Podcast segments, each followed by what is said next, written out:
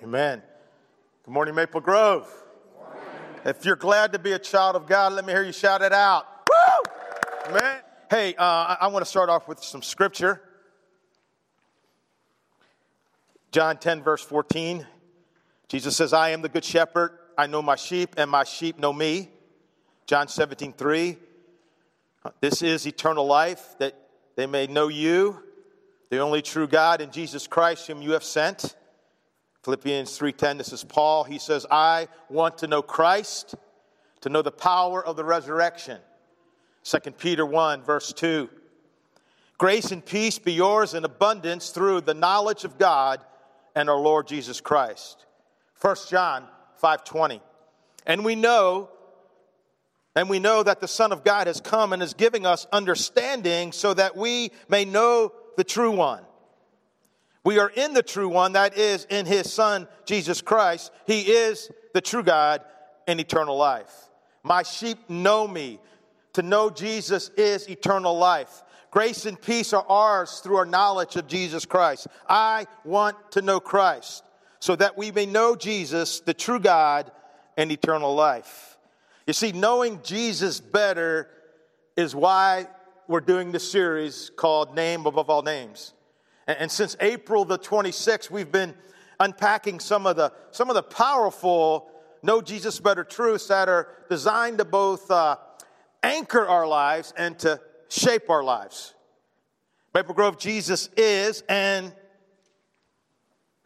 and, and don't let these truths simply roll off your eardrums, uh, but let them penetrate deeply into your heart, soul, and mind. Because if these things are true, if who Jesus says he is are true, if who, who these titles says Jesus are true, it changes everything. Jesus is the Word become flesh. Jesus is the mighty God, Emmanuel. Jesus is the Good Shepherd. He is the Prince of Peace. He is the Lamb of God. He is the head of the body. He is the bridegroom of the bride. He is the vine of the branches. He is the cornerstone of the building. He is the way, the truth, and the life, and He is the everlasting Father.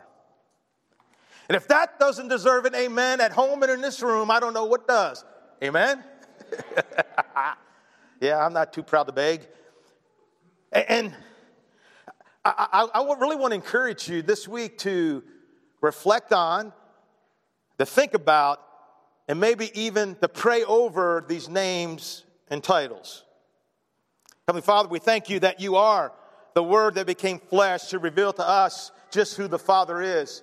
Father, we thank you that you are the mighty God, Emmanuel, that you're not only powerful, but that you are God with us, that you're with us all the time, you're with us right now. God, we thank you that you are the Good Shepherd, and that you lead us beside streams of living water. You lead us beside green pastures, and you walk with us through the dark valleys. Jesus, we thank you that you are the Prince of Peace, and when we were at conflict with God, you brought peace to us. In Jesus' name, amen. Again, I'd encourage you, take one of these, just pray over, marinate it on it. Now, now next week, we're going to conclude this series with the title of Jesus that's used over 60 times in the New Testament, and that title is our Lord Jesus Christ. And I'm really looking forward to that conversation. Um, but I'm kind of bummed out that we're going to stop looking at some of these names and titles because there's so many more that we could dive into. And this morning we're going to unpack John chapter 11 and, uh, and find another title of Jesus that's there. If you don't know what it is, stay tuned. Before we go there, I, I, I want to share with you something that I, I posted on Facebook and Instagram this past Tuesday. And it has to deal with the crazy insanity that our nation is experiencing right now. And, and uh, I don't talk about this stuff a lot. I talk about it, I think, enough, right? I, I don't want the culture to determine what I speak about, but, but I felt compelled to write this, and I want to share it with you. Uh, hey, contrary to what we've been taught to think, I'm convinced that it's time for Jesus' followers to be known for what we are against. Like we are against hatred, we're against violence. We're against injustice. We're against sin. We're against the taking of innocent lives, whether in the womb or in the world. We're against lies, slander, gossip, and malice. We're against oppression. We're against mistreating anyone because of their race, gender, age, etc. Uh, we're against those who take their power and use it to take advantage of the weak and helpless. Uh, we're against the destruction of stuff that does not belong to us. Uh, we are against the trafficking of human lives and the destruction of lives through alcohol and drug abuse. Uh, we're against the raging culture of virus of selfism. Uh, we're against division and against those who create division and who seek to inflame division. Uh, we're against making the truth relative. We're against not treating others as we would like to be treated ourselves. Uh, we're against those who try to add religion to the grace of God. Uh, we're against those who, misre- who misrepresent Jesus for who he was and for who he is still today. We're against darkness and evil. We're against any cause that subverts or strives to rise above the cause of Christ and his gospel. We're against spiritual forces of evil who seek to steal, kill, and destroy all that is good in our world. And the list could go on and on and on. But I, my point is that for us to be really for something, we have to be against the opposite. So you see, I, I think being known for what we're against is not necessarily a bad thing. Amen? And please continue to pray for God's healing and God's purposes and God's way in our nation. Now, John chapter 11, it's a fairly well known chapter. It takes place just days before Jesus' arrest and his crucifixion. And in John 11, we find the fifth of the I am statements that Jesus uh, declares in John's gospel. So far in the Gospel of John, he has said, I am the bread of life. I am the light of the world. I am the door of the sheep. I am the good shepherd. And in John 11, we also find recorded the seventh miracle that John records in his Gospels. Miracles that he said were written that you may believe that Jesus is the Messiah, the Son of God, and that by believing you may have life in his name. John 11 is also where we find that go to passage, right? When someone says, Hey, anybody have a Bible verse that you have memorized? And we say, Yes, John 11, verse what? 35. And that verse is, shortest verse in the Bible, Jesus wept, right? Now, I, I got to be honest, um, which is good to do when you're standing up here preaching the Bible, right? I, I thought this was going to be an easy conversation for me to put together this week. It was not. I did my best and, and I will trust the Holy Spirit to take care of the rest. Let's do this. And, and, and here's how I want to attack this conversation. We're, we're going to walk through John chapter 11, 1 through 44, and along the way, I'll highlight some truths. Lazarus was sick. John chapter 11, verse 1. Now, a man named Lazarus was sick. He was from Bethany, the village of Mary and her sister Martha. I have a map up here. You'll see that, that, that Bethany was located, um, it's right here. You can't see it here. It, it's just south of Jerusalem, about, about two miles. And Jesus, at the time uh, uh of John chapter 11, because in John chapter 10, the, the Jewish people tried to stone him, he, he left the area of Judea. He crossed over the Jordan River and was in the area of Perea where John the Baptist had done a lot of his ministry. He, he wanted to kind of get away from all the conflict where he could do his ministry more interrupted. And where he's at right now, it's about a two day journey for him to get back to Bethany. And then John adds some commentary. He says, This Mary, whose brother Lazarus now lay sick, was the same one who poured perfume on the Lord and wiped his feet with her hair. Now, that hasn't happened yet. That happens the night before his triumphal entry when Mary anoints his feet with expensive perfume, a year's wages. And we could add even a little more commentary, right? uh, because this is the same Mary Martha that we meet in Luke chapter 10. Uh, you know the story. Um, Martha's in the kitchen, right? And, and kind of ticked off at her sister because she's washing the dishes, preparing the meal, and Mary's sitting at the feet of Jesus, and she goes running to Jesus to rat, him at, to rat out her sister, right? You know, and, and it didn't work out the way she thought it would. And Jesus says to her, Martha, Martha, right? Anytime Jesus or your mom or dad says your name twice, or your wife says your name twice, it's not good. Martha, Martha, the Lord answered, You're worried and upset about many things. I wonder if that's you this morning. You're worried, upset about many things. But few things are needed, or indeed only one. Mary has chosen what is better, and it will not be taken from her. So This is a family that Jesus is very close to, and their brother Lazarus is extremely sick. Have you ever had someone you love in, in this condition? It's not pleasant, right? It's not a pleasant experience. Uh, this was an extremely difficult time for these two sisters, right? I mean, there's, uh, there's no hospital they can take them to, right? There's not much in the way of medicine and medical treatments. I mean, there's no IV, there's no antibiotics. And each day he gets sicker and sicker and sicker. Things, vital parts of his body are beginning to shut down. It begins to look like to them that, you know what? I don't know if our brother is going to get better. So the sister sent word to Jesus Lord, the one you love is sick. Not a bad idea, right? I mean, the brother is extremely sick. They're in trouble and they turn to Jesus. And that's really what a Jesus follower should do, right? If we're in trouble, if we're in a desperate situation, we should turn to Jesus. Question Is that what you do? Is that what you're doing right now? And did you notice that they simply make the request? You know, they didn't make any demands. They simply said, Hey, Jesus, the one you love is sick. You know, they didn't ask him to drop everything and come back to Bethany, though in the back of their mind, I think they're hoping, right? I think they're hoping that Jesus would do that, but they understand how important his ministry is. And, and it appears that they may have waited too long because by the time the messengers make that two day journey, there's a good probability that Lazarus was already dead, but the messengers did not know that. When he heard this, Jesus said, The sickness will not end in death. Jesus says, You know what? I'm the author of life. I'm the author of this story, and the story will end the way that I want it to end. No, it's for God's glory so that God's Son may be glorified through it. And if I'm those messengers, I'm thinking, hey, this is good. This is good news. It's not going to end in death. I can't wait to get back to Bethany to let Mary and Martha know this great news. Now, Jesus loved Martha and her sister and Lazarus. And, and let's not just run past those things, those words, because they speak to the truth that our God is a relational God, that our God loves his people, that God, our God loves to be in a personal relationship with me and a personal relationship with you. Get it? Get it? Good. Just want to make sure you got it and it was good and you liked it. Okay. Good. Now, Jesus loved Martha and her sister and Lazarus. So when he heard that Lazarus was sick, he stayed where he was two more days.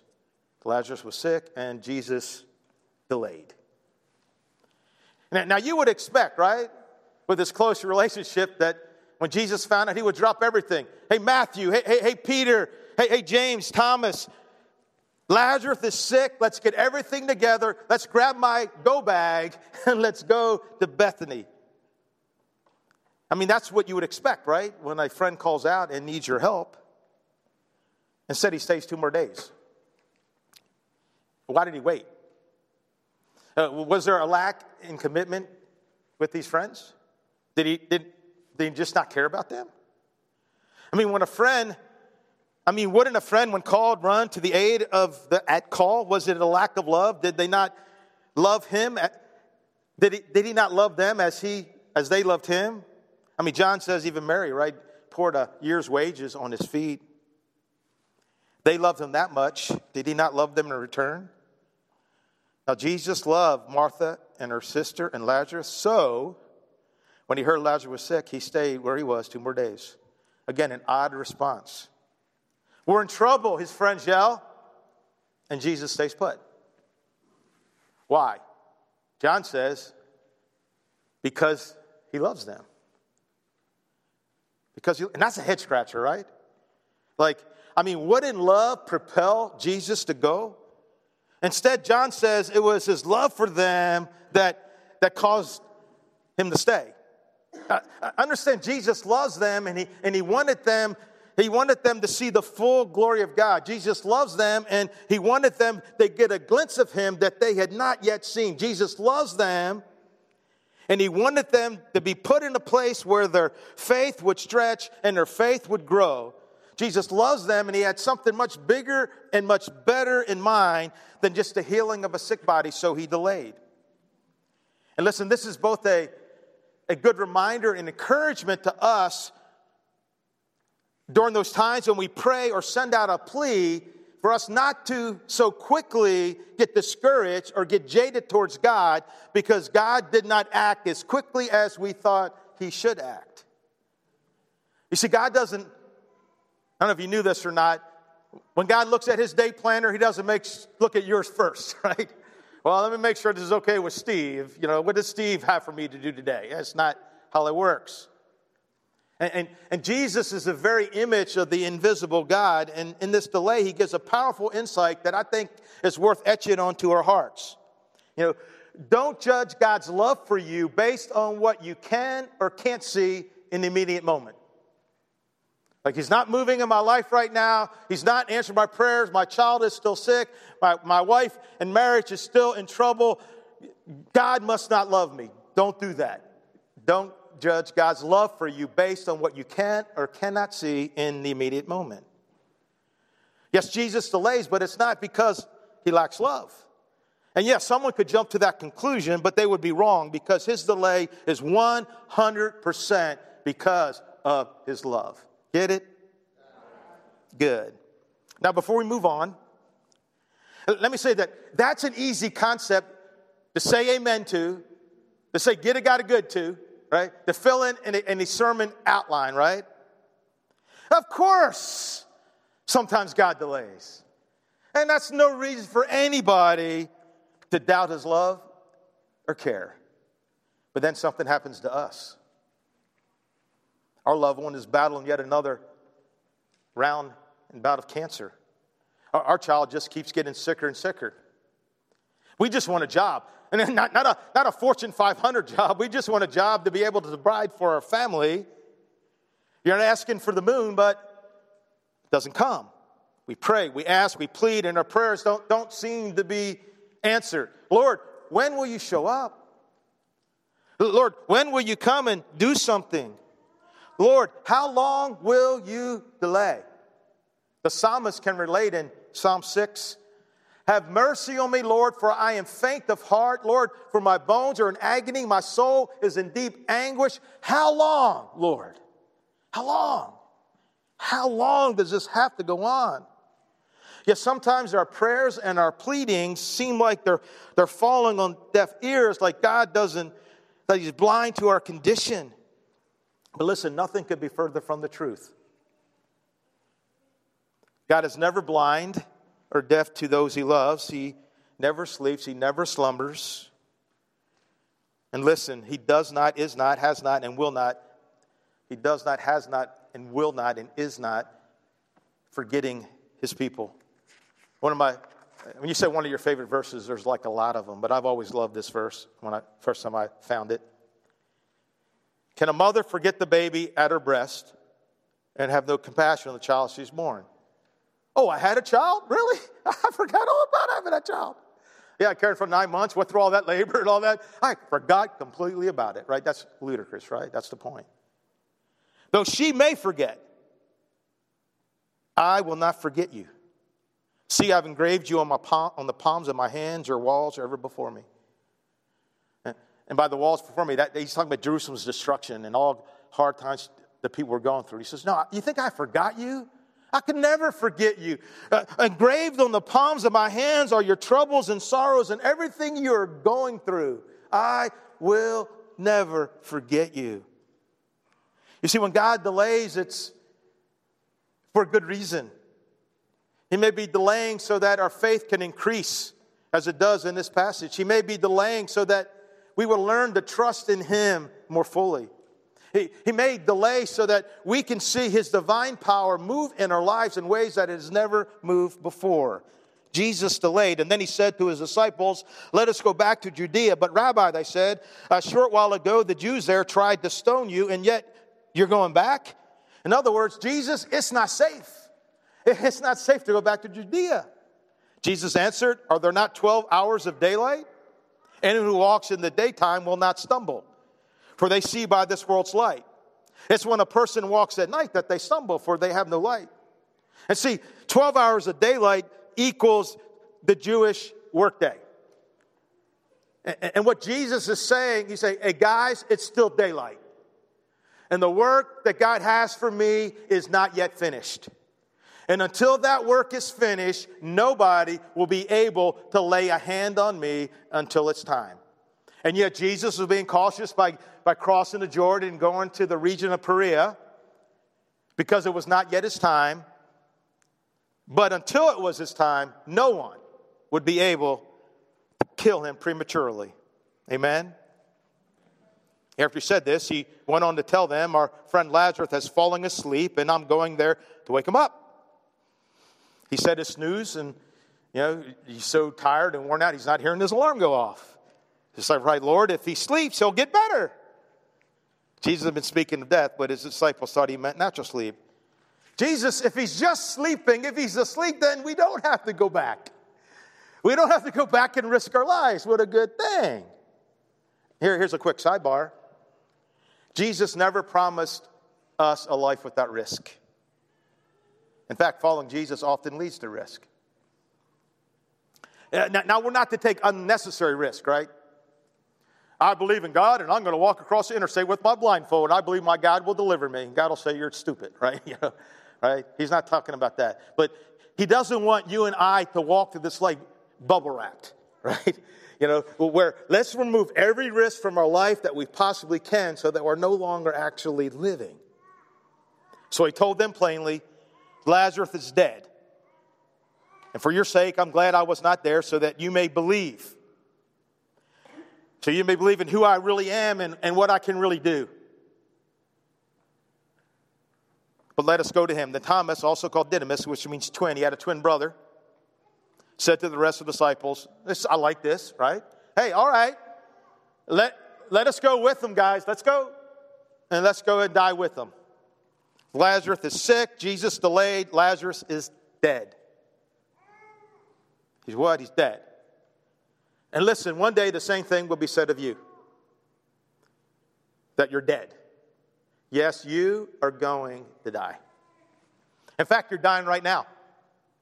I understand everyone who's ever breathed this air and walked on this planet has died except two people, right? A guy named Enoch who walked with God, he walks so close with God that God says, You know what? We're closer to my house than yours. Why don't you come home with me? And he just took him. The other was a guy named, anybody remember? Elijah in the fiery chariot, right? Check out what Solomon writes in Ecclesiastes 7 2. It's better to go a house of mourning than to a house of feasting, for death is the destiny of everyone. The living should take note of this. Take it to heart.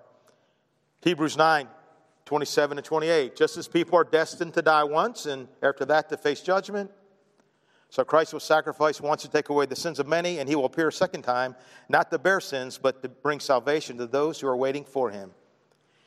People are destined to die once and then to face the judgment. Question How does that make you feel? Hey, don't turn off your TV and stop watching. I see you. Don't do that. I mean, how does it make you feel? And, and note that this judgment is not a trial. It's not a trial where we bring our evidence to prove whether we're guilty or innocent. This, you know, this judgment is the point where our sentence is carried out, heaven or hell, based upon only one thing in this life did we surrender to Jesus Christ or not? Because Jesus is the way, the truth, and the life, and no one comes to the Father but through him. Lazarus is dead. You know, this week I, I went onto a website. It's a, a very encouraging, make you feel good website. It's called deathclock.org. and, and I went on there and you plug in some data, then you hit a button, and it tells you when you're going to die. And it even has a tombstone, right? And here, here's, I put my data in. In love and memory, taking from us Tuesday, 31st of May, 2039. So I'll, I'll, be 79 years old, three months, and 27 days. I have less than 19 years to live. And I started playing with the data. Okay, let me see. What can I do so I can live a little bit longer? I fudged a lot and got myself up to like 88, right? Yes, okay, no, 88. I'm to get my, my body mass index, it's to get down to zero. And you know what? I'm to be very optimistic all the time. And I'm to live so long, right? And I got to admit, when I hit that button and I saw that date and that tombstone, it was like, you know, that, that kind of sucks. I, I don't know if I like that. See, everybody dies. The most powerful, sophisticated, intimidating, successful, and educated among us die. The dynamic businessman, the glamorous actress, the great athlete, the brilliant scientist, the famous television personality, the powerful politician, the most inventive entrepreneur, none can resist the moment when death will lay his hand upon them and bring all their fame and all their achievements to nothing. You see, death is no respecter of time or place, person or position. Get it? Good. And listen, death can strike at any moment, day or night, on the land, on the sea, or in the air. Death comes to the hospital bed, it comes to the busy road, to the comfortable armchair, it comes to the sports field, and it comes to the office cubicle. Understand, there's not a single spot on the face of the earth where death is not able to strike.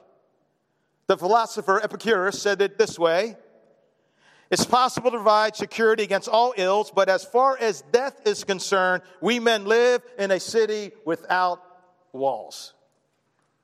Death is a great equalizer, no one can escape it. Job put it this way Naked I came from my mother's womb, and naked I will leave it, right? That's where we get, you can't take it with you, right? That's where you get, hey, you never saw a U Haul, you know, following a, a, a hearse, right? You can't take it with you. You came naked, and all you're taking with you is really your relationship with Jesus. Now, I know what some, some of you are thinking right now in this room or at home. I mean, I, I, can, I can sense the discomfort and the tension, right? Come on, Steve. We're in church. Stop talking about death. Let's get to the happy stuff. But listen, we must talk about this because this is one thing that every single one of us have in common. We are going to die. Question Does thinking about your death make you uncomfortable? Does thinking about your death, does it kind of make like this dark cloud begin to settle and weigh on your heart and your mind? And so, there's biblical support to back that up. Hebrews 2 since the children have flesh and blood, he too shared in their humanity, so that by his death he might break the power of him who holds the power of death, that is the devil, and free those who all their lives were held in slavery. By what? By the fear, by their fear of death. I, I went online and found a, a, a uh, survey, a recent survey. You know, surveys are good for what they're good for, right? And in this survey, fear of death, 11% are, are very afraid of death, 31% are somewhat afraid, uh, 27 are not very afraid, but only 25, and, and, and we got what, 7% don't really know, don't want to think about it, only 25%, right? They're like, hey, I'm not afraid at all. I, I got no fear at all. You see what death is? At its core, it's separation, right? Physical death is a separation of our spirit from our body. Spiritual death is a separation of our spirit from God. Eternal death is our separation of our spirit from God forever. Again, every single person who has ever walked on this planet has died. Because in the early chapters of Genesis, sin enters God's perfect world. The Lord commanded the man, You are free to eat from any tree in the garden, but you must not eat from the tree of the knowledge of good and evil, for when you eat of it, you will certainly die. And in Genesis 3, we, they eat the fruit, and from that time on, death became the new temporary norm for mankind. Paul writes in Romans 5:12, therefore just as sin entered the world through one man, that would be Adam, and death through sin, in this way, death came to all people because all have sinned. Lazarus is dead. Brothers and sisters, we cannot avoid death. We can't wish death away. We can see doctor after doctor take pill after pill after pill, but we cannot keep death at bay forever. Death is coming for every one of us. like that famous passage in 2 Samuel 14 14. We must all die. Uh, we are like water spilled on the ground, which cannot be gathered up again. Hey, I have a cup of water. All right. Okay? It's water. Calm down. Oh, was that water? No, it was. Okay? It's like he said, it's hard to get it back up. You can't undo it. And, and we can't undo death. Though some foolishly try. Like what they've done with the communist leader Vladimir Lenin since he died in January 21st, 1924. Since he's died, they have embalmed him, painted him, right? They spent a quarter million dollars every year to take his body out and make it look like it's alive. He's, they've been doing that for 96 years. There he is right there, kind of creepy. Here's a close up look of him, right? You know, and, and on the website that I found that in, it says that it's saying that he gets, his body gets better looking with age. It's like, are you kidding me? He's dead. You can paint it, do anything you want, but the guy is dead. You can spend a quarter million dollars every year, but he's dead. And the point I'm trying to drive home is that death is a powerful enemy and we, not, and we do not do ourselves or anyone else any favors by ignoring it. It comes for us all, but take heart. As we see in John 11, there's someone who's more powerful than death. On his arrival, Jesus found that Lazarus had already been in the tomb for four days. That number four is significant because the Jews believed that for three days your, your, your spirit kind of hovered around the body in case you got an invitation to go back. But on like day four, you're gone, right? right? And so four days means Lazarus is not just dead, he is dead, dead, right? He is dead, dead.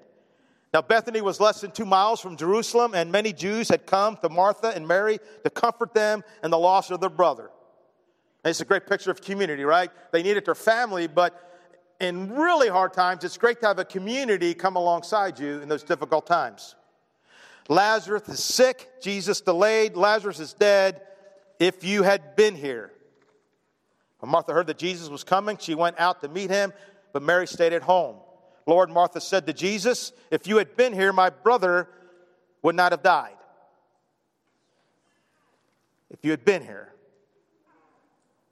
Ever felt that way? Been here. She just showed up, Jesus. It's an interesting statement, right? I mean, there's some faith in it. She, she trusts that Jesus could have saved her brother, but there's also some some misunderstanding, I think, wrapped up in it. Uh, she claims that if Jesus had been there, her brother wouldn't have died. Now, what gives her such confidence? I mean, Jesus never promised that Lazarus would recover from this illness. And here's the point you know, we often put words into the mouth of Jesus that aren't his. If only you had been here, Jesus, this bad thing would not have ever happened. But how do we know? I mean, we tie ourselves into these, these knots when it's so much, these, these if, only, if only knots, if only you had been here. When it's so much better to stop, rest, and say, you know what? I did all I could. I prayed all I could. I trusted all I could. God's will was done. And, and maybe, just maybe, His being there with us was exactly what we needed rather than the answer that we thought. Lord, Martha said to Jesus, If you only been here, my brother would not have died.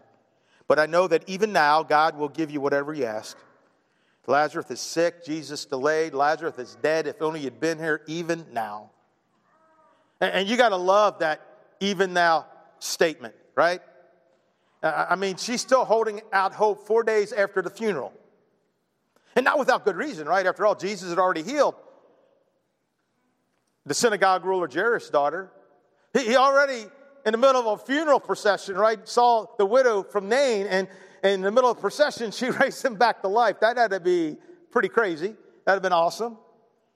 But still, this is four days after the funeral. Lazarus is dead, dead.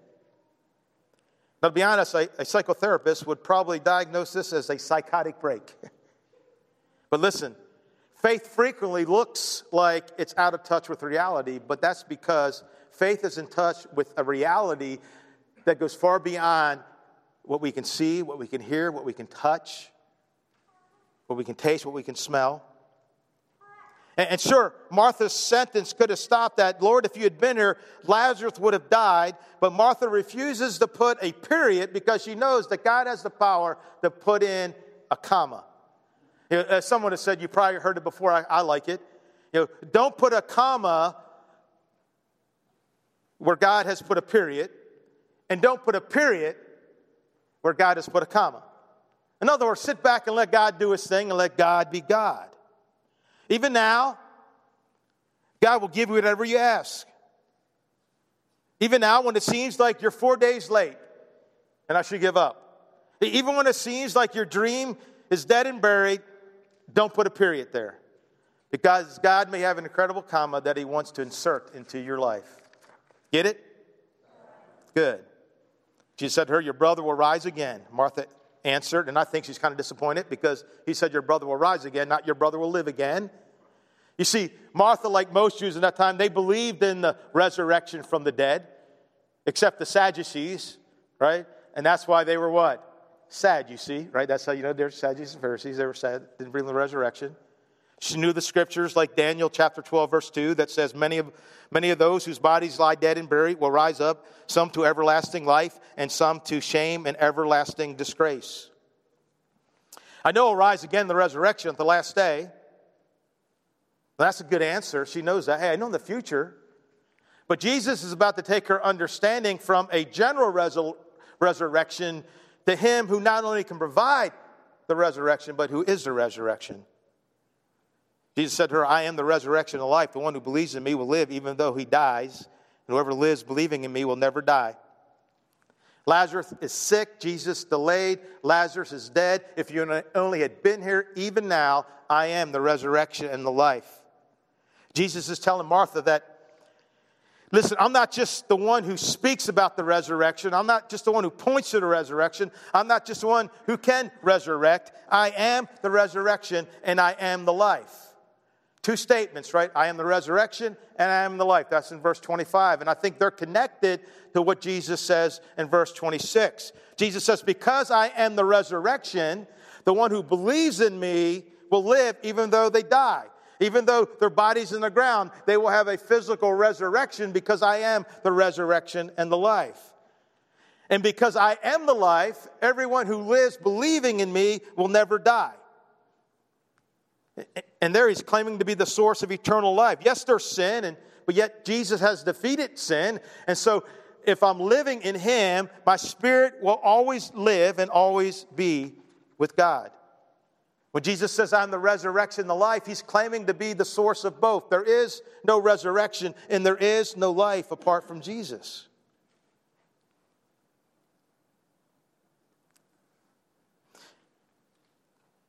And beyond that, Jesus is making a statement about his divine nature. He doesn't just give life, he is life. And therefore, death has no power over him. And Jesus confers this spiritual life on those who believe in him so that they share in this triumph over death. 1 John 5 10 and 11.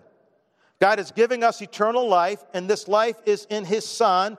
Whoever has the Son has life. Whoever does not have the Son does not have life.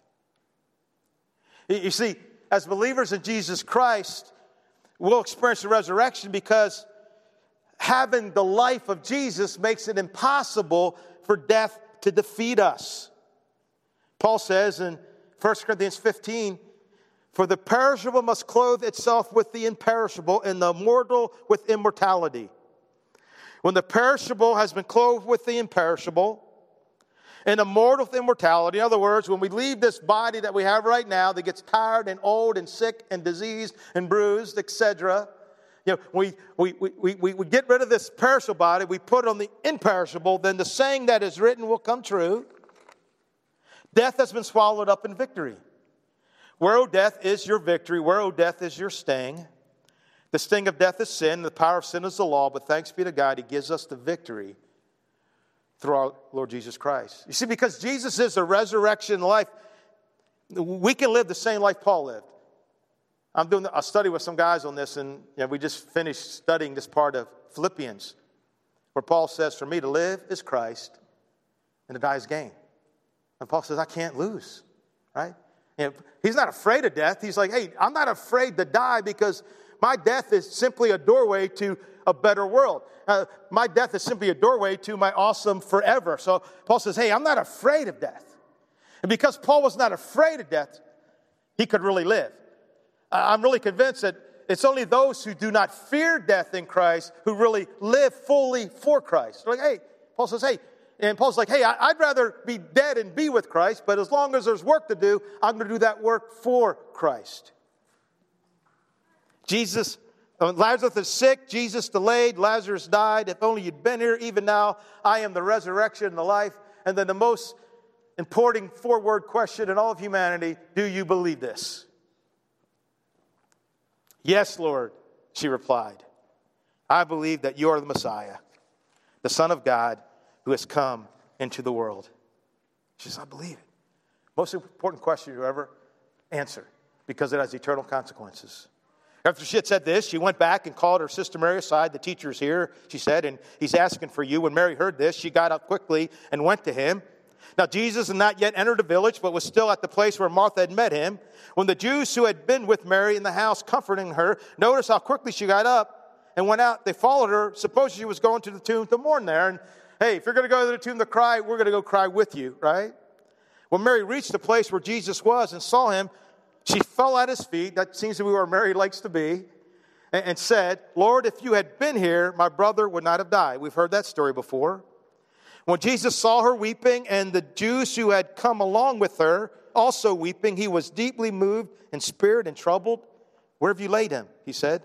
Come and see, Lord, they replied. Jesus wept. Why? Because of their sorrow, right? Why? Because he loved them and he loved Lazarus. Why? Because this is not how it's meant to be. This is not how God wanted it to be. Yeah. Now, Paul talks about how all creation groans, right? Groans for the day that God will set things right once again. And death has no more dominion. Then the Jews said, See how he loved him. But some of them said, Cannot he who opened the eyes of the blind have kept this man from dying? Right? You can't, some people you cannot make happy, right? You're always going to be critics. Jesus, once more deeply moved, came to the tomb. It, it was a cave with stone laid across the entrance. Take away the stone, he said. But Lord, said Martha, the sister of the dead man, by this time there's a bad odor. And this is one time I love King James. You know what the King James says? By this time he stinketh. Turn to your neighbor and say, By this time you stinketh, right? I, I like it. oh, wow, you actually did it. I was just teasing. Okay? He's like, hey, there, there's a bad odor. It's been four days. Then Jesus said, Did I not tell you that if you believe, you will see the glory of God?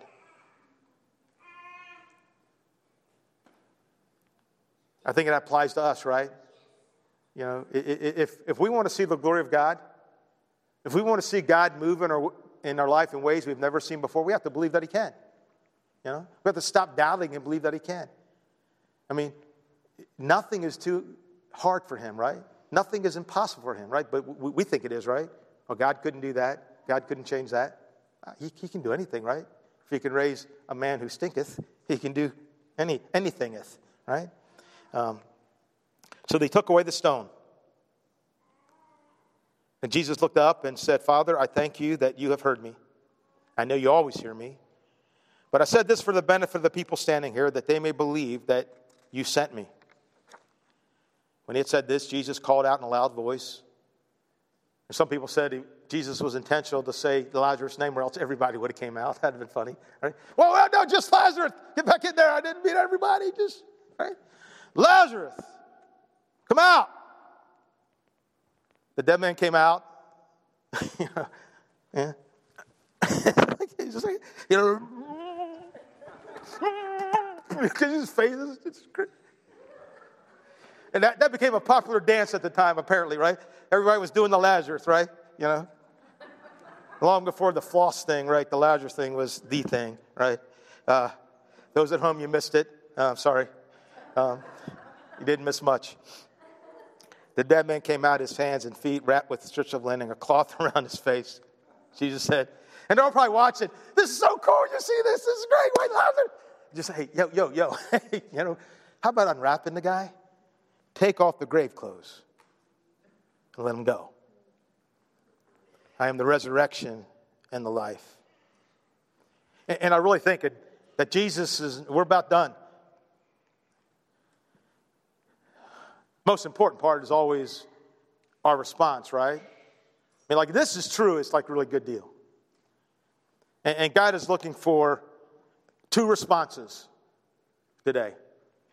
And one response belongs to each of us, right? Some it's come out. You know, come out of death, come out of living a, your life apart from God, come out of living in the fear of death, you know, come out of rejection and ignoring of Jesus, come out of appeasing Jesus, and surrender to Jesus.